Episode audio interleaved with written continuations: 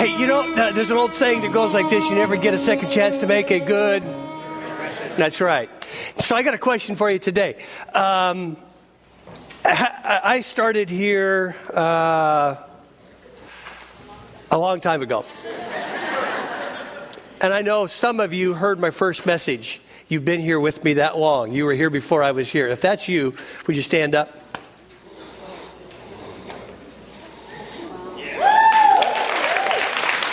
Stay, stay standing. Stay standing.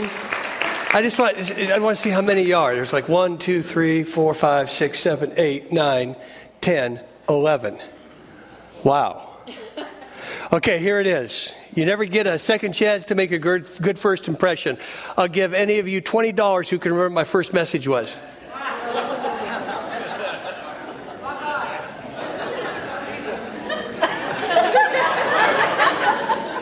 I am hurt. I am disappointed, highly offended. None of you can tell me? I spoke out of Joshua chapter 1. Oh yeah, right. Philip, he was he's probably still in his mama's womb. Okay, well you guys sorry. I just wanted to see. So not many. There wasn't many here then, so don't think that they all left.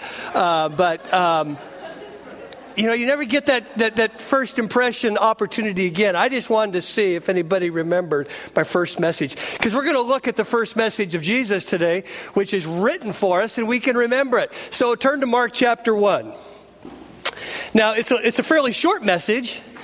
And I know that I was thinking about this this week. I'm trying so hard to get shorter because I know that Jesus is pretty short. And you go, but he's perfect and I'm not, so there you go.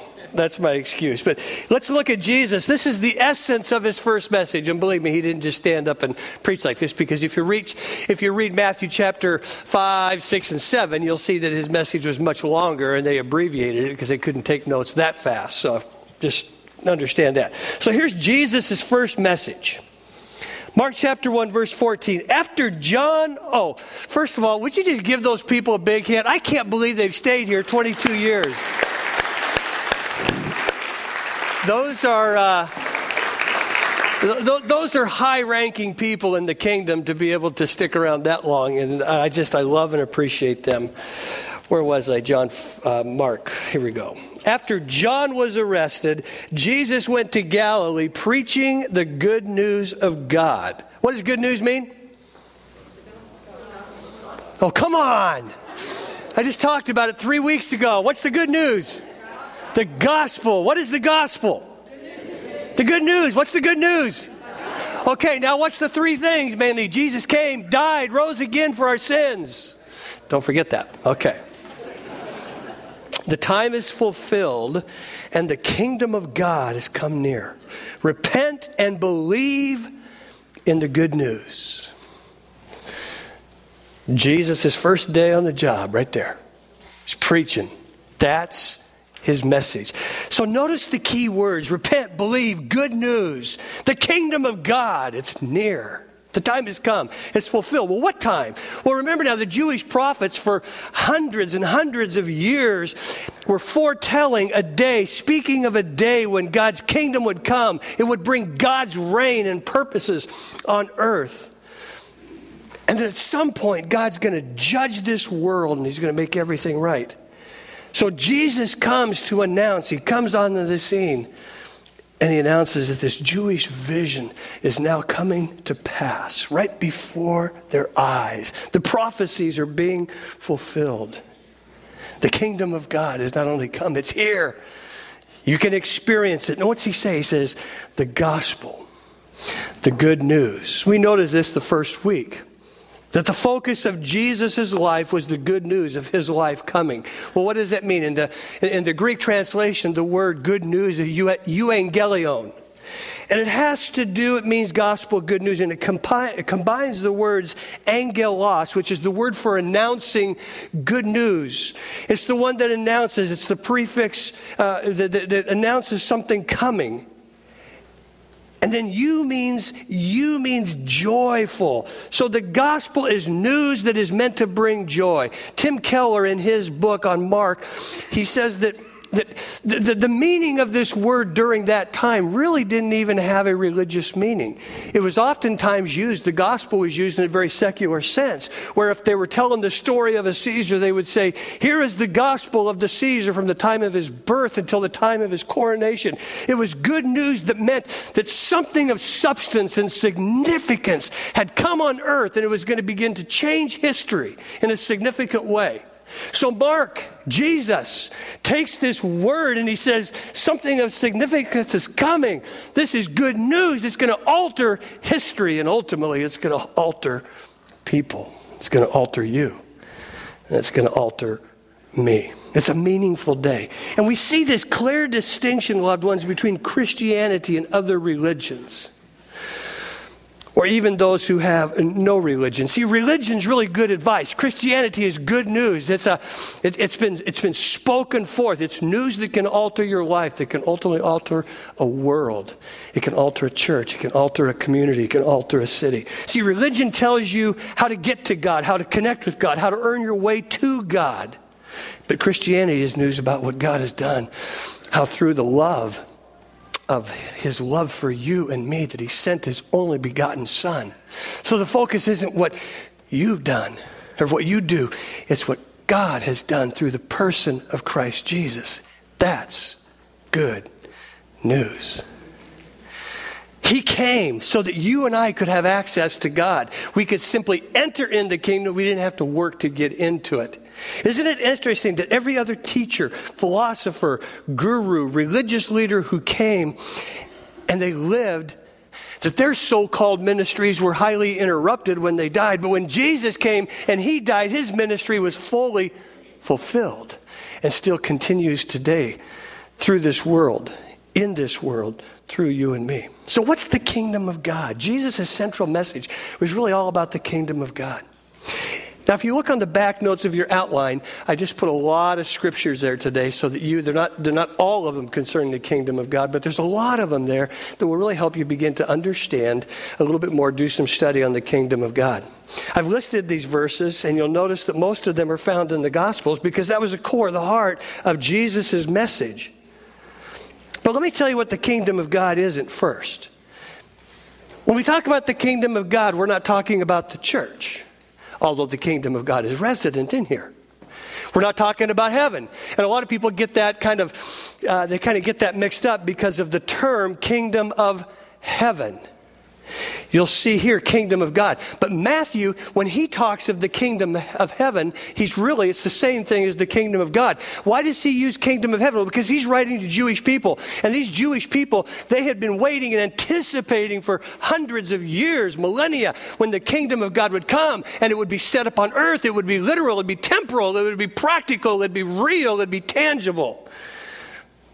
But Jesus came to say, uh uh-uh, uh, no, not yet. That's coming my second coming. Now I'm coming as the suffering servant, the Messiah who can come to give life and alter the course of history and give people a new hope. But this is not a tangible, this is not a temporal, this is a spiritual kingdom.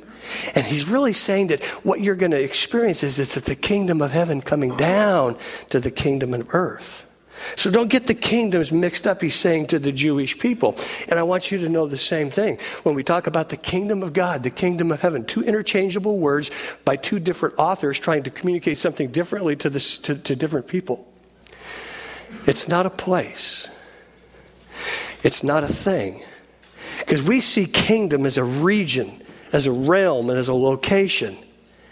But it's a reign, it's not a realm. It's a, dom- it's, a, it's a dominion, not a domain. The kingdom of God is inward, it's not outward, although we can oftentimes see it manifested. See, Jesus didn't come to stake out a new territory and set up a physical kingdom. But that's what everybody wanted, that's what everybody thought, and that's why everybody began to turn on Jesus at the end when he died, because they thought this is the Messiah, and he was. But they thought he was coming to set up an earthly kingdom, but he wasn't. He was coming to do some greater things for us before the earthly kingdom comes at the end of the age as we know it.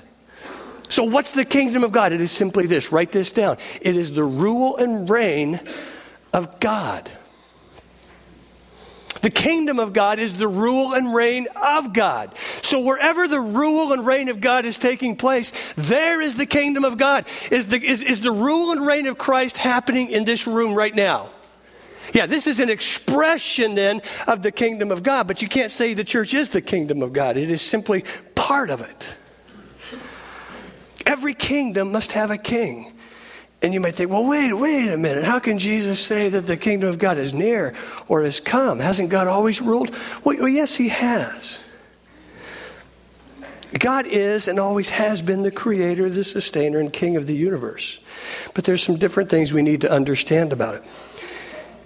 Luke chapter 17, verse 20 and 21 says this Once having been asked by the Pharisees when the kingdom of God would come, Jesus replied, the kingdom of God does not come with your careful observation, nor will people say, here it is or there it is, because the kingdom of God is within you. Another way that uh, could be translated is that the kingdom of God is among you. So the Pharisees here, they're asking when the kingdom is going to come. And they meant, when is this revolution going to happen? Jesus, are you going to be the one? Are you the Messiah that's going to come kick the stuffings out of Rome and remove them? And we're not going to be impre- oppressed anymore by this government? And you're going to set up your kingdom? We're going to be the big dogs of the world? And Jesus says, no, no, no, no. Uh, let me correct your misconceptions. Now, this is interesting because of what's taking place here contextually. See, this statement that Jesus makes comes on the heels of Jesus touching 10 lepers. These people have seen demons cast out by Jesus, the dead raised, people ministered to, new life given, and they're still asking, when is the kingdom going to come? And Jesus takes them back and he says, listen, don't think that you can just see and observe this thing because it's among you. You know why it was among them?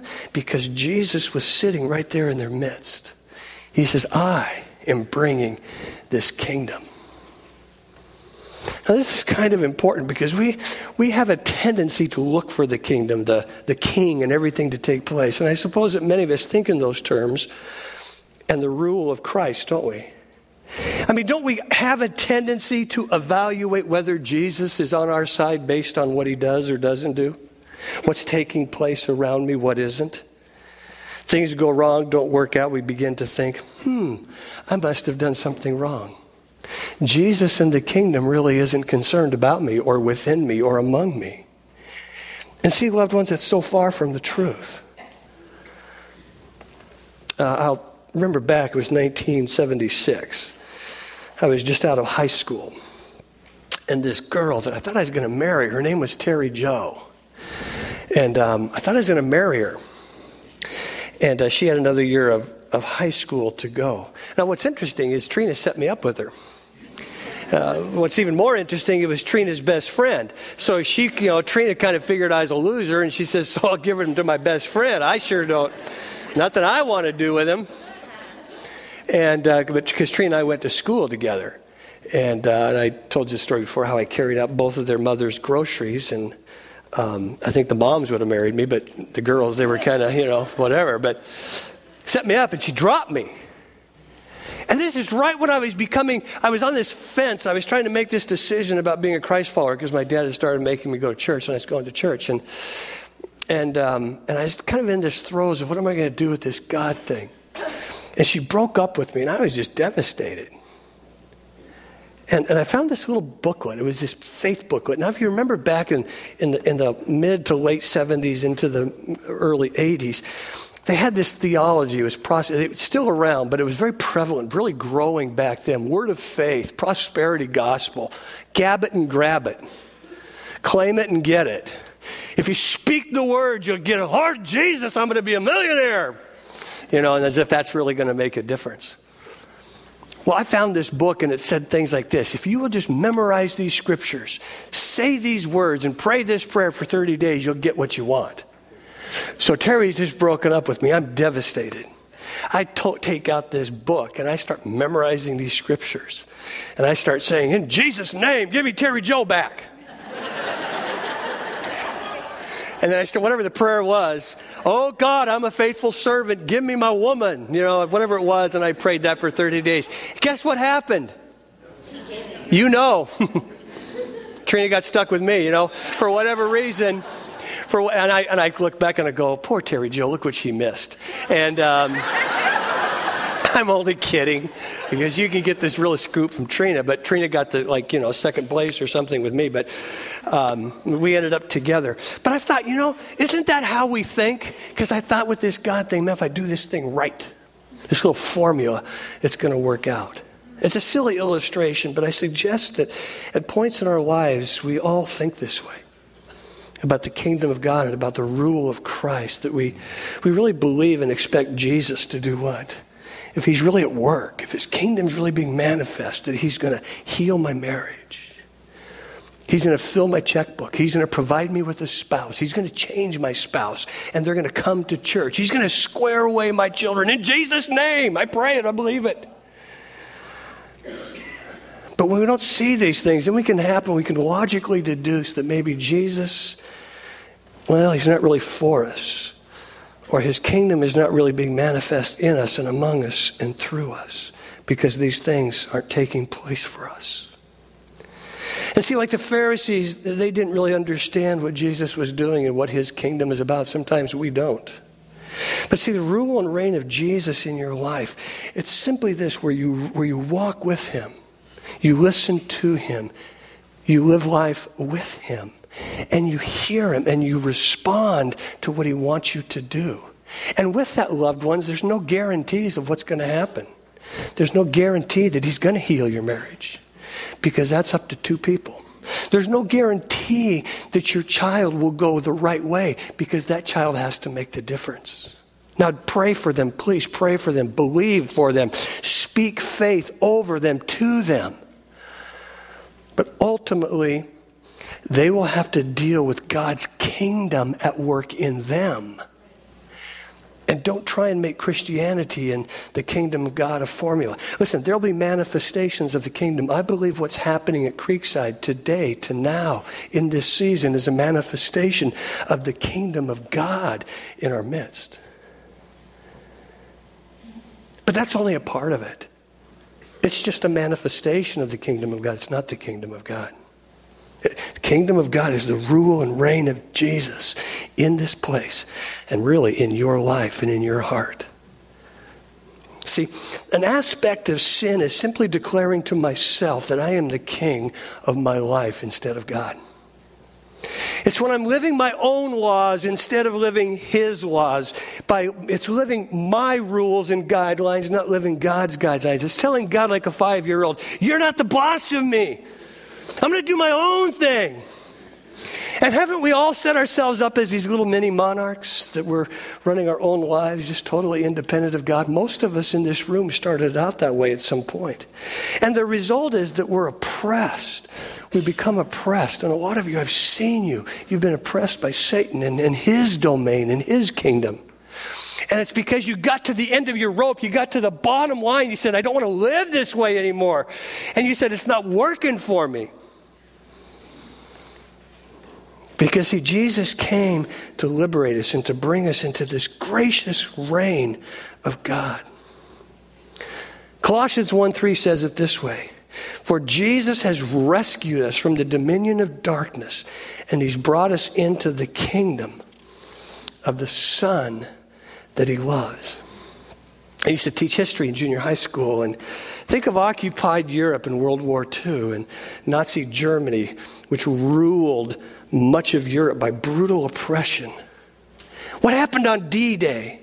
Well, the Allied, the first of the Allied forces landed on the beaches of Normandy, and there it began to establish a beachhead. And it moved on, and from D Day on, liberation began to spread across Europe. And as Allies advanced, and the forces of darkness were begin to be defeated, the forces of, of Nazism. That Colossians 1 passage, loved ones, is our personal spiritual D Day. Jesus' first message announces this that the king has landed on occupied territory. He's landed on the occupied territory of your heart, your life, and your spirit. And he says, I'm not, I'm not setting a flag down, I'm setting a cross down. It's an intersection that every one of us faces before Jesus Christ. And he says, I've set this cross down. The kingdom of God, my rule and reign, is starting from here on. And I want to spread it in your life and ultimately through your life. And see, loved ones, the kingdom of God is experienced wherever the king is. So, whenever you bring Jesus to wherever you go, the kingdom of God can literally be established there. God's kingdom is experienced wherever God's will is done. Matthew 6, 9, and 10 says this Jesus taught us to pray, Our Father in heaven, hallowed be your name. Thy kingdom come, your will be done on earth as it is in heaven. God's kingdom comes wherever God's will is done and expressed. Notice that God's will is done in heaven. And see, that's what makes it heaven. Jesus taught us to pray that his kingdom will come here on earth as it is in heaven because he wants to see things done here on earth as it is in heaven. But hear me, heaven is perfect, it's beautiful, it's wonderful. And we will never experience that here until the fullness of the kingdom of God comes. Because hear this, it's interesting because there's this, this dichotomy of what takes place in theology. The kingdom of God came with Jesus. When you look at Jesus, you can see how God intended life to be lived, that God, what God wants for us. Heaven is where His will is perfectly done. Jesus came to bring God's kingdom here to this place, God's will to earth. He wants to see heaven happen in your life. He wants to see heaven happen on earth. So as you read the Gospels, as we go through the Gospel of Mark, you're going to see Jesus heals the sick. You know why? Because there's no sickness in heaven. Jesus raised the dead. Why? Because there's no death in heaven. Jesus fed the multitudes. Why? Because there's no poverty, there's no hunger in heaven. Jesus forgave sin. He reconcil- reconciled people to his Father. Why? Because there's perfect relationship with God, with the Godhead, the triune God in heaven. Jesus said, I'm bringing my kingdom, my Father's kingdom, heaven to earth. Now, some of you are thinking, well, that's great, but it sure ain't happening in my life and my home. God's will is not being done there, and his kingdom isn't coming. So, how can you say that the kingdom has come in Christ? Well, earlier I think I said this that the kingdom was coming and is coming. It's coming in part, but it's not coming fully. Theologians express it this way they say that it's inaugurated eschatology. Eschatology has to do with the last things. Graduated or, or gradual means that we're going to see the end things coming gradually or inaugurate gradually, which is a fancy way of saying that God's will is begun to be experienced, but not fully. God's reign started when Jesus Christ came, but it won't be fully realized until he comes a second time. Do you understand that? So, from the time Jesus came, it becomes the church, the institution of God, you and me, to begin to help bring forth and to realize and for help people experience the kingdom of God. So Jesus spoke, and you'll see this on the scriptures on the back that I said. Jesus often spoke of the kingdom is here, it's within you, it's among you. And then he'll say things like, But the kingdom is coming.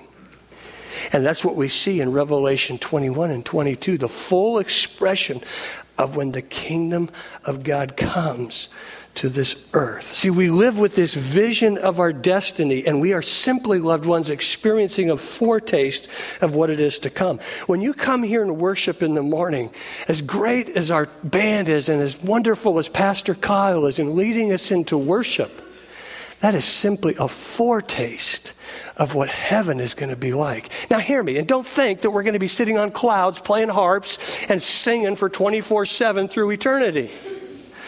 There's going to be assignments. There's going to be things you're going to be doing. God's going to give you assignments based on how you lived your life here, how you served here, and what you did here. Never forget that. But we will worship. We will gather around the throne. And if you, and if you enjoy worship here, oh my word, wait till we get into heaven where it's perfect and you're doing it with all the saints of all the ages. But we are simply getting a vision, a foretaste of what it's like. How many of you shop at Costco?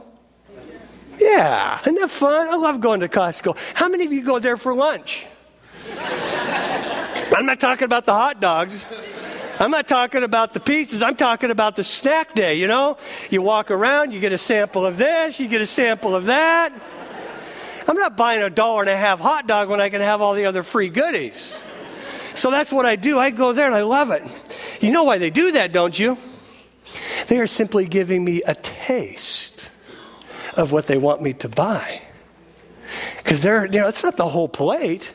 They just want me to experience a little taste, hoping that I'll go buy the big box of it. Can I tell you something? If you think in those terms, that's what this earth is about. When you get to see somebody birthed into the kingdom, when you get to see somebody healed, when you get to see somebody changed, when you get to see the rule and the reign of Jesus totally alter somebody's life and the kingdom of God becomes paramount and priority in their life, that is simply a foretaste of the glory, of the goodness, of the grandeur, of the greatness of what heaven is going to be like. And so that's why Jesus came. Here, let me give you a sampling here, let me just give you a little foretaste. So, so what does it mean for us to live in the kingdom of God? Hear me, this is important. The kingdom of God demands a response from every person in this room. Jesus told us in the first message, I'm here, the kingdom of God is here. Repent and believe. See, this is the response that Jesus called for repent, which simply means to turn from the kingdom of me to the kingdom of God. Hear me. This is going to be this is going to be a little bit of not deep, but important theology. You can't follow Jesus and stay where you are.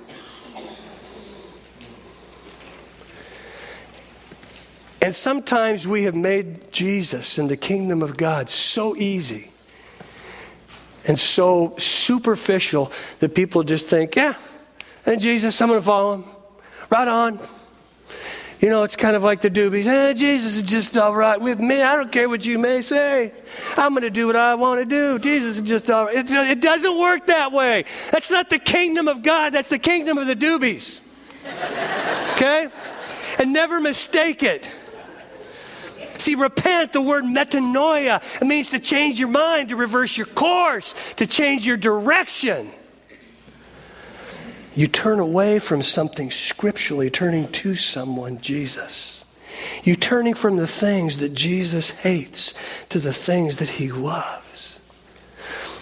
Loved ones, it's that moment of decision when you change the direction of your life. You are literally walking one way and you go, This God thing is happening in me. And you say, I got to follow that. And the picture is literally you change your mind and you do a 180 and go the opposite way. And it alters your life from that moment on for the rest of your life. You're going your way. And you go, oh, it's not working. What's wrong? How come?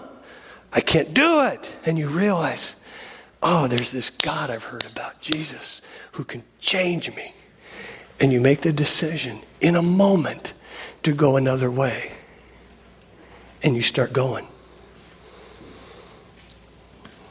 Please don't think, do not believe that you can just believe in Jesus and keep living in the kingdom of darkness and the kingdom of you.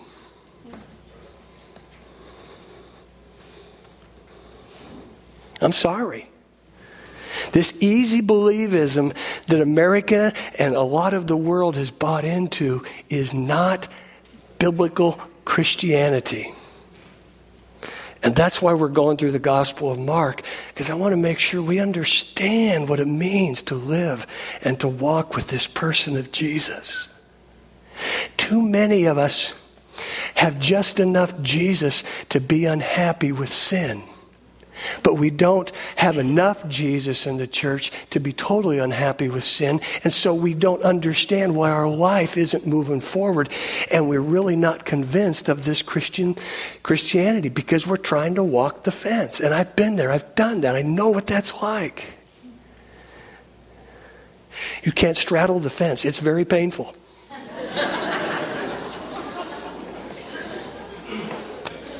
Listen to what Jesus said in, in, in, in Matthew 7 21.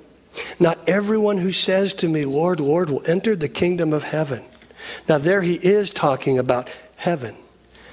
But he's also talking about the kingdom of now and experiencing it here. But only he who does the will of my Father who is in heaven. You can't just believe and call him Lord, Master in one moment. You have got to do what he wants. You must change. You must move from the kingdom of you, the kingdom of me, to the kingdom of God. Which means I'm going to go your way, not mine. I'm going to do your thing, not mine. I'm going to live your way, not mine. I'm going to think your way, not mine. 1 Corinthians 6 9 through 11 says this Do you not know that the wicked will not inherit the kingdom of God? They can't enter in if they're wicked. Do not be deceived, neither the sexually immoral, idolaters, adulterers, male prostitutes, homosexual offenders, thieves, greedy, drunkards, slanderers, swindlers will inherit the kingdom of God. Isn't it interesting how all of those things are lumped together, but the church has a tendency to focus on one or two of them? Well, let's bash the adulterers. Oh, yeah, but what if you're slandering somebody? Well, come on. That's... No, you're not part of the kingdom. You can't be. Are you saying that that's up there with homosexuality and adultery? Yeah. Well, I'm not saying it. I think the Bible says it here. See, Paul lists, now listen, listen to this transitional point underscore this, underline this. And that is what some of you were. Some of you in this room were that. I hope none of you are now, but if you are, today's your day. Make a change. Metanoia, go a different direction. Because he says this some of you, you were wa- but you were washed, you were sanctified, you were justified in the name of the Lord Jesus Christ and by the Spirit of our God. So Paul lists all this junk and he says you can't keep doing what you're doing and inherit the kingdom of God. And I love verse 11 because that's what some of you were. How many of us can go, oh, yeah, I'm right there. That's me. Yeah, those three things right there. That's what I do. That's what I did. But he says, no, not anymore. You're moving away from that because you've been washed. Who does the washing? Jesus. See, understand to repent, to go another direction. It doesn't mean I clean myself up to make myself presentable to Jesus. It means I go, I turn to Jesus and His way. I turn away from things and I repent means I turn to Him so He can cleanse and He can change me. To repent means I'm a lousy king. I can't do it on my own. I need Jesus. I, uh, I want you to understand, too, this thing with repentance, metanoia, it's, it's not a one time thing. A lot of times, you know, this is where we get really religious. We have a tendency to think that we make this one decision one day. I'm going to follow Jesus. And then we forget to live a life of repentance. I think, I can't remember, I think it was George Mueller, who was a great Christian leader in the, back in the 17, 1800s. And he said, This is how I start my day. I get up and I repent every day. I confess my stuff before Jesus. And I want to turn away from those things that are clouding my life with Him. See, re- repentance, loved ones, it, it's not a destination, it's a lifestyle. It's a journey. It means every day, all the time. I don't know about you, but I got to do this. Where I get these thoughts, oh, I better change my direction on that. Oh, I got this opportunity here. No, I'm going to change my direction on that. Metanoia. I'm going to change my thinking. I'm going to go a different direction. See, every day, all of us are faced with thought processes and decisions where you've got to go metanoia, metanoia, change, 180. I know this will surprise some of you, but I actually did construction or kind of construction type work back in the uh, late 80s. I left. Uh, uh, a church, and I, I planted a church in Mantequilla. I led this kid to Christ in my youth group, and super talented, skilled, could do just about anything and everything when it come to building. And so he, he ended up hiring me. He got his contractor's license, then he hired me. And that's a whole fiasco that was crazy, but uh, not, not the building part, just working. And well, yeah, that was a fiasco too.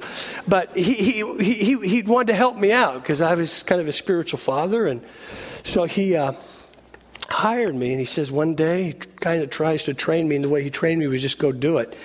And, uh, well, you know, I'm not really skilled.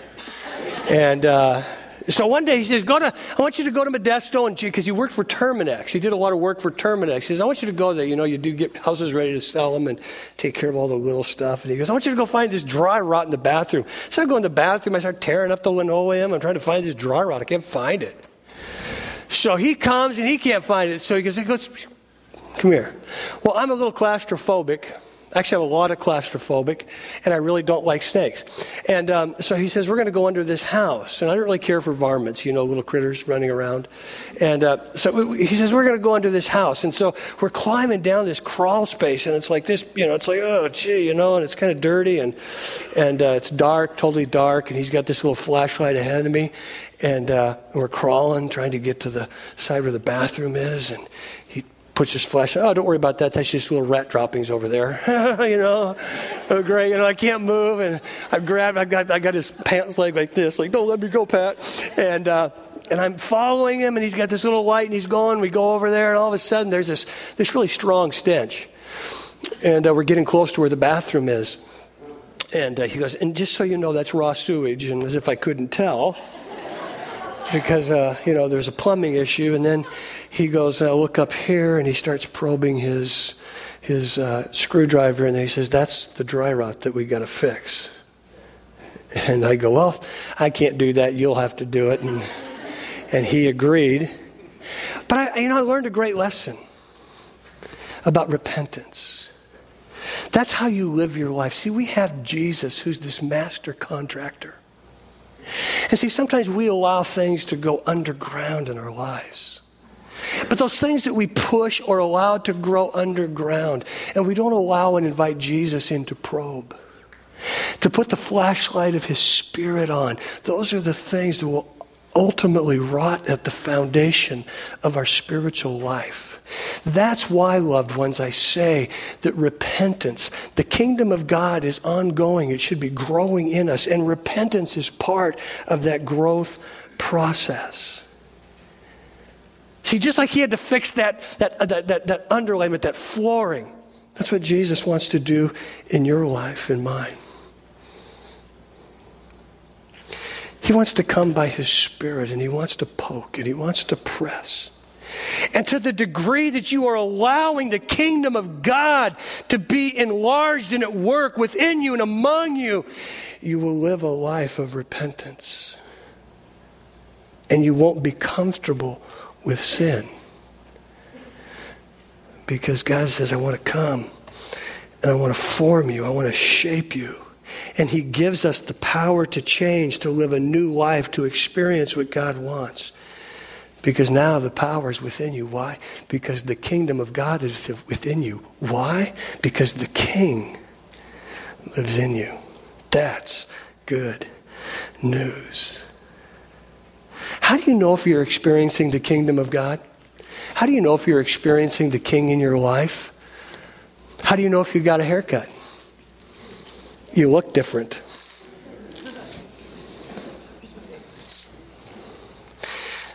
See, if you're not looking different, you're really not experiencing the kingdom of God because you're probably not repenting and realizing that and i'm not talking about you don't beat yourself up.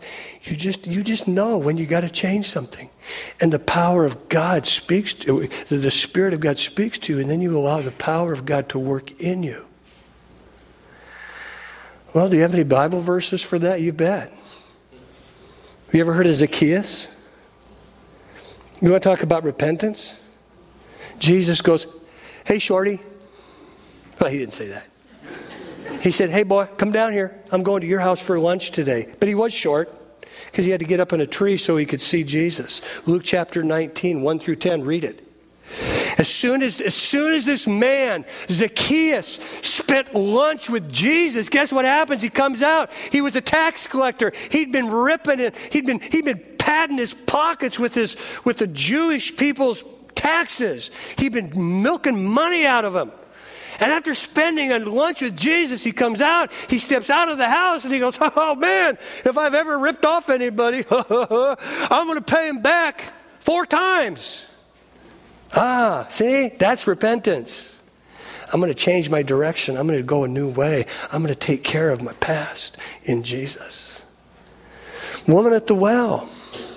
She's a gal, she had been married, or excuse me, she'd been living, she'd, she'd been married five times and she was shacked up with a sixth guy. And she encounters Jesus at the well. And all of a sudden, Jesus begins to speak to her heart and her life. And what does she do? She runs into town and she goes, You got to come see this guy. Man, he has told me everything about my life. She goes another direction. What's the first thing she do? She brings the city of Samaria with her. John chapter 4, read it. She repented. She changed her direction. She went a new way. See, Luke 18, 16 and 17 says this, but Jesus called the children to him and he said, Let the children come to me. Do not hinder them, for the kingdom of God belongs to such of these. I tell you the truth, anyone who will not receive the kingdom of God like a little child can never enter it. The kingdom, loved ones, is a gift. We receive it, we don't earn it. We can't achieve it, we don't deserve it. We simply enter into it and receive it humbly and gratefully like a little child. When you understand that this whole relationship and life with Christ is a gift, it keeps you from getting proud and becoming like a Pharisee. Show me the kingdom. No, no, no. The kingdom's in me. I'm living it. I'm walking it. I'm loving it. But hear me. You've got to receive it. Showing up at this church doesn't mean you've entered into the kingdom any more than sitting at Dunkin' Donuts is going to turn you into a, dunk, a donut. Okay? You have to make a decision. I am going to receive the king and the kingdom, and I'm going to walk in it. I want to receive God's gracious gift. Last thought is this responsibility in the kingdom of God. What do we do once we've entered it? Not only do we live a life of repentance, but we live under God's gracious rule. And hear me, you and I, we become agents of the kingdom. Colossians 4:11 says this, Jesus who is called Justus, also sends greetings. Those are, the only Jews among my fellow workers for the kingdom of God, and they proved a comfort to me. We are workers, loved ones, for the kingdom. We work to extend God's rule, and we can do this in a couple of ways. First of all, when you live in the kingdom under God's gracious rule, hear me, your life should become contagious. It should become winsome. You should be becoming more attractive to people.